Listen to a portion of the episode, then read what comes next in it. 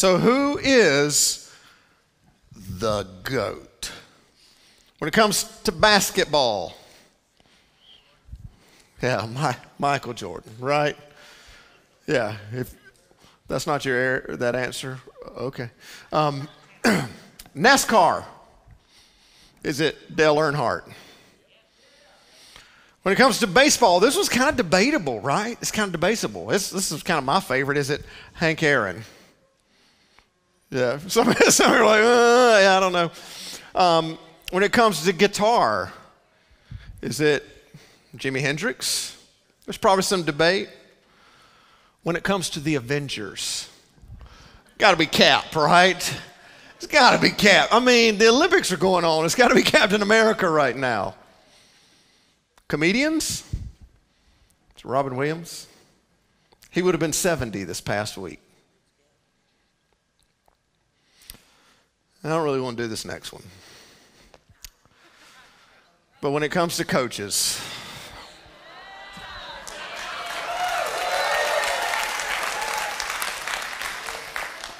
So, uh, speaking of Coach Saban, next Sunday we're going to have Coach Saban's team chaplain for Alabama football, Jeremiah Castille, is going to be speaking here at Mountaintop. Yeah, Jeremiah's a great guy. He was an All American on Coach Bryant's last team at Alabama and runs a great ministry for young people here um, in, uh, in Birmingham. And so we're blessed. We're going to have a lot of fun with it. Jeremiah might have on crimson and white. I won't. Um, but you can wear whatever color your favorite team. We're going to make it kind of a fun day, your favorite team gear day.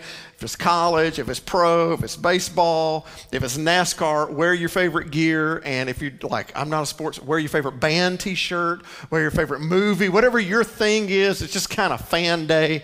It's going to be a great deal. But that's kind of the question we ask these days. That's if you don't know what GOAT means, some of you do, help, help us out. What does it mean? Greatest of all time. It's an acronym. It's become a part, a popular part of our vernacular. And believe it or not, two disciples named James and John, two brothers, asked Jesus that question Jesus, how can we be the goat? That's really what they ask him. And that's what we kind of always want to know. How can I be the goat and what I do? They didn't say it that way, but it's what they meant. How can I be the goat disciple? How can we be, when it's all said and done, when you have finished whatever you came here to do, when you have completed all you came here to complete, how can I be the greatest disciple of all time? It's kind of what they were asking. It's found in Mark chapter 10. And it begins in verse 35, this story that Mark writes about these two disciples who begin this conversation with Jesus that ends up being a conversation with all 12 disciples. So if you have your Bibles with you and you want to open them, or you got your app or your phone or whatever there, maybe you're watching online, you're, uh, you're at the beach or on vacation or you're just at home, you can open your Bibles. If you're in the room and you don't have a hard copy, take one at the bookshelf when you leave. We want that to be our gift to you. Actually, the conversation starts off even more bold than asking to be the greatest. Listen to the first thing they say to Jesus. Then James and John, the sons of Zebedee, came to him, came to Jesus. Teacher, they said, we want you to do for us whatever we ask. Can you imagine having the audacity to say that to Jesus? Hey, Jesus, Jesus, we want you to do for us whatever we ask. I almost treat me like Jesus, like a genie in a bottle, right? We, we want you to grant us we ever, I mean, that's one way to approach Jesus. And Jesus is kind of like, okay, I'll bite. And he responds, What do you want me to do for you? He asked. What do you want me to do for you? Now, if you had had the audacity to ask Jesus that first question, you know, hey, would you do whatever we want? And he gave you that answer, how would you respond? Now, keep in mind, Jesus hasn't agreed to anything. But if Jesus asked you that question, what do you want me to do for you? How would you respond? Well, they respond by asking him for a spot in the limelight for, well, ever. This is what they say. They replied, Lord, Let one of us sit at your right hand and the other at your left in your glory. When it is all said and done, Jesus, when you are in your glory, when your kingdom has come, when everything is complete, when you have finished what the Lord, what your Father sent you to start, when it's all said and done, would you let one of us have a seat at your right and one of us have, we just, would you just let everyone know that we were the two greatest? We were the goats of the disciples. And what they were asking for isn't that out of the realm of what we understand too is that we understand greatness, we understand accomplishment in terms of position. Right? Give me a better position, a new position. That's what they were asking for. Lord, we want a seat on the cabinet. We'd like to be on the eternal cabinet. Give me a seat in the boardroom. Get me to the next tax bracket. That's the world, right? We're always jockeying for position, always trying to get a leg up on the competition. Uh, and, and the next position, and here's what we do the next position is always the position that will make all the difference, isn't it? That's what we think. If we're in high school, we just want to graduate and go to college. Oh, I just can't wait to get out of this house and go to college. And then you get to college and you're like, I just want to get in the co- get out of college and get a job. And then you get out of college and you get a job and you're like, oh, I just want to get married. And you get married and you're like, oh, it's great to be married, but we just want to have kids. And you have kids and you're like, we just want them to move out.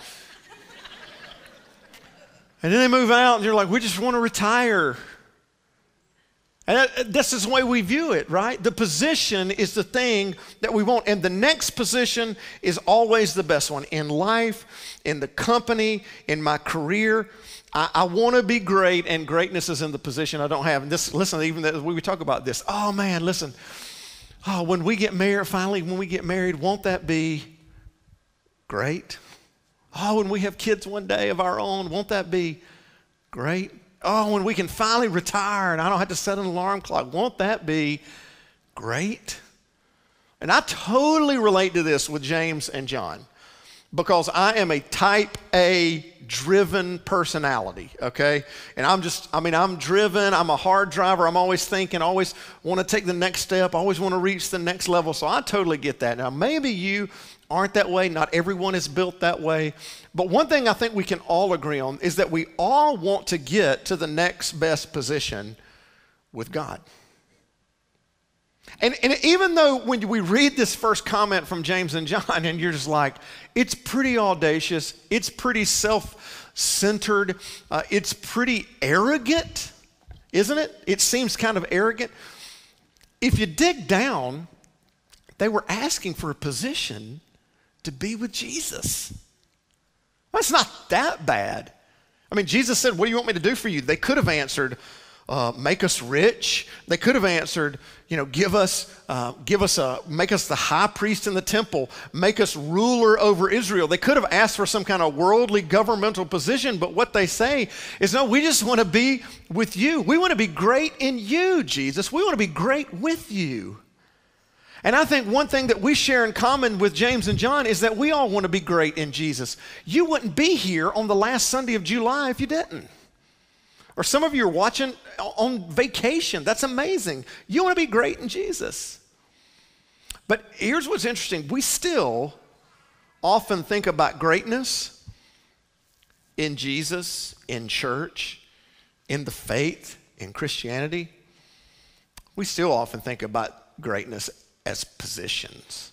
In fact, we've given them titles in Christianity pastor, reverend, bishop, elder, deacon, board member, small group leader, serve team coach. I mean, that's what, if you want to be great in the church, you aspire, you, you get one of those positions. Isn't that what greatness means? And I'm not saying there's anything wrong with these, because I'm a few of them, so I hope there's not. But what Jesus is going to say is, yeah, that, that whole position thing, that whole title thing, um, all that idea uh, has nothing to do with greatness in the kingdom of God. With God, it works totally differently. And it has nothing to do with position. and it has nothing to do with title. First, though, Jesus kind of digs at their question. He says, You don't know what you're asking. You don't know what you're asking, Jesus says. Do you have any idea what, what you think? And then Jesus goes on and, and he says, Could you drink the cup I can drink, that I drink? Or be baptized with the baptism I am baptized with? And what Jesus is saying is, listen, I'm going to drink the cup of God's wrath on the cross, I'm going to be baptized in the fire of God's punishment for the sin of the world. Are you sure you want that? The way to greatness in the kingdom of heaven you're going to see in and through me is suffering. Are you ready to be great? Well, then you need to see if you're ready to suffer, guys. James, John, want to sign up for that? Of course, they have no idea what he's talking about, right? They don't know that he's going to drink the cup of God's wrath on the cross. They don't know this baptism of fire. They don't know. They're just like, drink the cup. And they answer, sure, we can. So, where do we sign the dotted line, Jesus? Yes, we can. That's why Jesus responds this way. Jesus said to them, You will drink the cup I drink and be baptized with the baptism I am baptized with.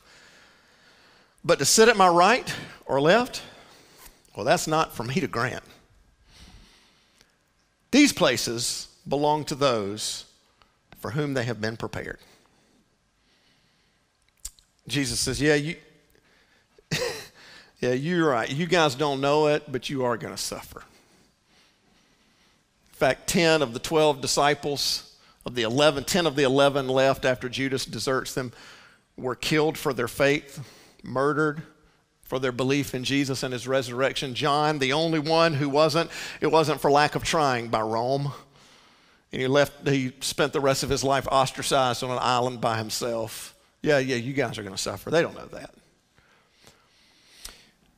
But this question you guys are asking to sit at my right, to sit at my left, that's not my call. And then he kind of turns it in fact, it's, it's your call. You're going to have to decide. It's not really, those, those spots aren't really reserved for particular people, they're reserved for a kind of people. And you get to decide if you could be the kind of person who could sit in one of those two seats. And I love this next line. I love this. It says, When the ten heard about this, they became indignant with James and John. And I've just always thought, in it because they're like, why didn't I think of that? Right? I want to be in that. Peter's like, God, I wanted to do that. I should have been asking that question. I want to sit at his right hand. But what Jesus says next, if we could just lean into what Jesus said, it has the potential to change everything about how we understand our faith in Christ. It has the potential to, to just turn upside down the life of every follower of Jesus. It has, it has the potential to turn all the rules upside down, to redefine everything that we think. If we could just lean. So I just want, just right here, this is part. Just lean into what Jesus is saying here. Jesus called them all together. He got them all together. He's like, Bartholomew, come over here. Matthew, Peter, Andrew, you guys come here. Philip, come here. Listen. And they're all together. You know that those who are regarded as rulers of the Gentiles lord it over them, and their high officials exercise authority over them. You guys know that, right? You know what this looks like in the world, Jesus is saying. You, you've seen it in, in the world every day. Not in our little circle, but you have seen how the world views greatness and position. You've seen, guys, right? How people use their position to exercise power. That's what the world does. You've seen how people, you've seen the Romans You've seen how they've used their position to exercise power, and there's a military leader, and he has power over his troops, and they have power over the nation of Israel. But then there's a governor over that military leader, and there's an emperor over that that governor, and you've seen how they've wielded power. You've seen this in the temple, right? You've seen how there's like some priests in the outer courts, and then there's another priest, and then there's like the chief priest. You guys have seen what power looks like, right? You use your position to, to, to exercise power so that you can wield power, so that you can make the rules, so that you call the shots, so that you make decisions, so that you get the corner office, so you can do whatever you want to. You use your position so that you have the power to wake up one day and just go, I think I'm going to go to space Because I want to.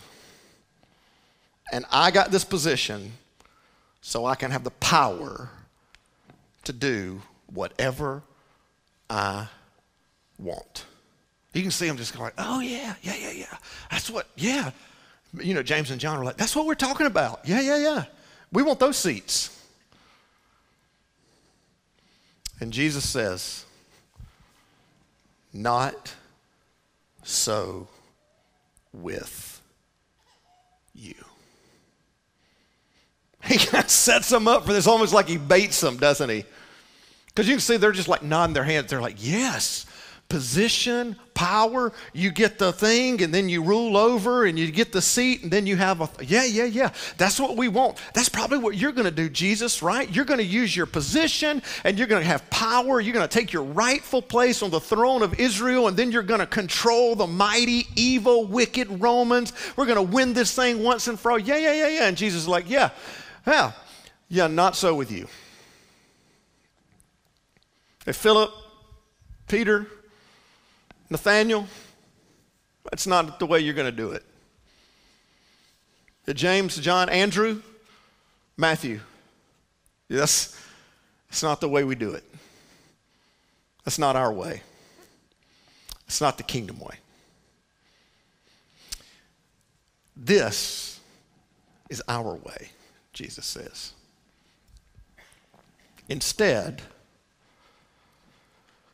Whoever wants to become great among you, you want to be the goat? I'm going to give you the answer, Jesus says. Must. Ooh, what do you think it's going to say? Must have perfect attendance at church. Must memorize a bunch of scriptures. Must give a lot of money. Must get elected to the board. Must be good and not say cuss words What's it going to say? What do you think it's going to say? Instead, whoever wants to become great among you, you must be your servant. And whoever wants to be first must be slave of all. You want to be great? You want the seat next to me? You want to be the goat of disciples? You want to be the known as a great follower of Jesus? You want to be known as a godly person? Jesus says, it's simple. Just make yourself nothing. Make yourself a servant you have learned your whole life. You've been, the world has tried to teach you that we get positions so that we can wield power, and those mean nothing in the kingdom of God. What I'm interested in is your posture. The world has taught you that you lead with an iron fist from the top down, and what I'm telling you is that you lead with open hands that serve. The posture of a servant. Are you willing? You want to be great? Are you willing to serve? Take the posture of a servant. That's what greatness is in the kingdom. When I was uh, first starting out in ministry, uh, one of the places that I served as associate pastor at a large um, suburban church in metro Atlanta. And my mentor there, who, who's still just important in my life, is, was Pastor Davis Chappell. Isn't that a great preacher name? His last name was Chappell. Pastor Davis Chappell. And uh, he serves now at Brentwood United Methodist up in Nashville. Great, great church, and still doing great things for the Lord. And when I was there, we were on this really busy intersection. Uh, had a great location, but we had a rinky-dink sign, just a terrible, like dilapidated sign. And somebody gave money for us to get a new, big, fancy sign at this intersection. He was going to be one of those cool ones, like the letters light up at night. It had like a jumbotron LED screen. It was super cool. And, uh, and we needed it because it was just such a prominent corner in town. And there was great debate about whether or not we were going to put on the sign, kind of in permanent letters, the way you see at some churches, Davis Chappell senior pastor. We were going to put the preacher's name. But Davis nipped that in the bud pretty quick. He said, Well, if you're going to put my name on it, you better make sure it says Davis Chappell Chief Foot Washer. Because titles don't mean much in the kingdom of God. We're supposed to take the posture of a servant. We decided not to put any name. Thought, we thought the foot washer would be a little weird to the community. But he exhibited this idea that we don't, you don't get greatness. It's nothing about titles and positions. It's about all of us having the posture of a servant. And it's almost as if Jesus, after he finishes this, because he's got one more line of this story, it's almost like he's going to say, and if you want to know exactly what that looks like and how I'm going to personally live out this value, well, for even the Son of Man did not come to be served, but what? To serve and to give his life. Would you say that with me? To give his life as a ransom for many. It's like he wants to say, guys, do you know who I am? Do you know who I am? I am the Son of Man. I am the Son of God, the God made flesh, the Word that was with God in the beginning and the Word that became flesh. I am the first and the last, the beginning and the end, the Alpha and the Omega, the Lord of Lords, the King of Kings, the one in whose name all men can be saved and only men can be saved. I am the one in whom all creation was made for me, through me, and by me, and I am the only name under heaven that is the name above every name. Do you, Guys, do you know who I am? I got a pretty rock star position, guys. And I use my position not to come here to be served, but to serve. And you guys are going to see in a little while to give my life as a ransom for the sin of every person who has ever lived and will ever live. Do you want to know what greatness is? Friends, that's greatness to serve, to give it away. And so it is with the kingdom.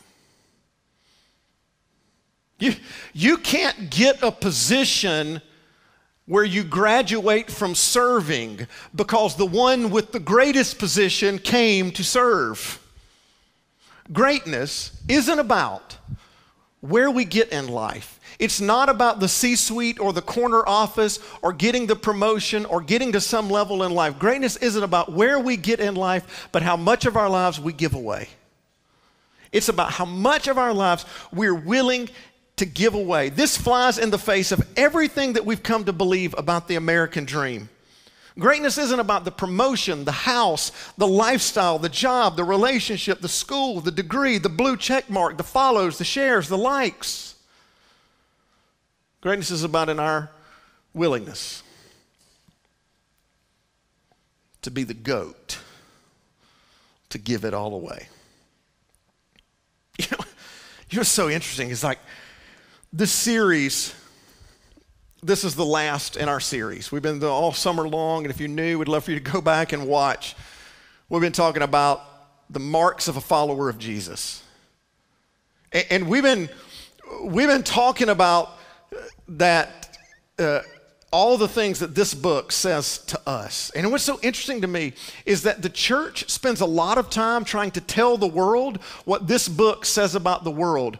But if we would just spend our time studying and living out what this book says about us, we would do the world a whole lot of good.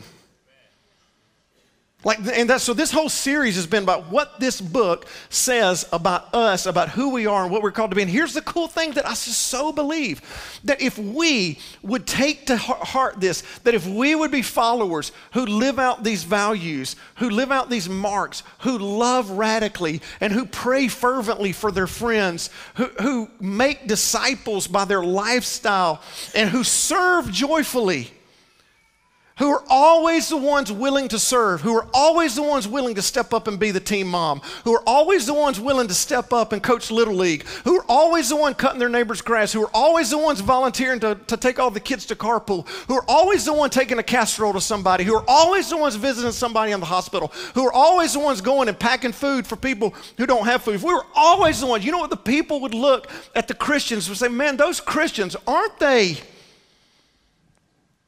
Great? Aren't they great? Aren't they great neighbors?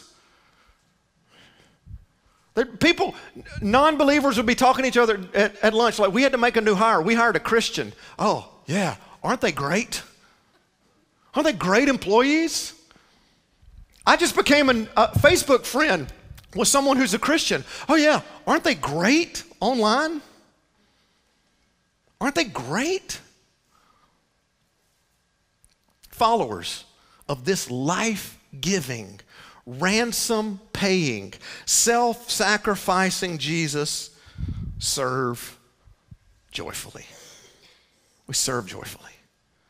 I mean, we don't just serve, we serve joyfully because we have seen it in our Savior, because we have a picture of what it looks like in the crosses in our homes and that we hang around our necks. We saw what service and self sacrifice and giving our lives as a ransom for many looks like up close and personal, so we do it joyfully. And here's the cool thing because it is who Jesus is, we look like our Savior when we serve.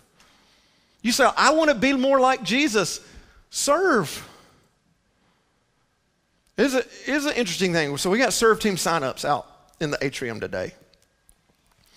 And oftentimes people think that we have serve team signups because we're just trying to fill spots or we some, have some quota to fill right that like we need to report to the national church place how many people we got serving like some quote or we just think you're bored and you need to be busy you're doing some church stuff It's not about filling spots or keeping you busy. I want you to look like Jesus. And we look like Jesus when we serve. When we serve. So when it comes time to sign up, when it comes time for Second Serve Saturday, every second Saturday of the month, the next one's on August 14th, and we go serve the community. I promise you, we're not trying to keep you busy. I promise you, we're not trying to get you to just do something for the sake of doing something. We want you to look like Jesus. And we look like Jesus, we look like our Savior when we serve. And here's, here's, the, here's, the, yeah, God, here's the thing I'm not sure you can look like Jesus unless you serve. I'm not sure you can look like Jesus unless you learn to serve like Jesus. I want you to be great. I want you to restore the image in which you were created in God's image. And serving is one more step back in the restoration of that image. And he, here's something that I believe with all my heart this fall, I believe the Lord's going to send a lot of people to Mountaintop. I believe God's doing something here.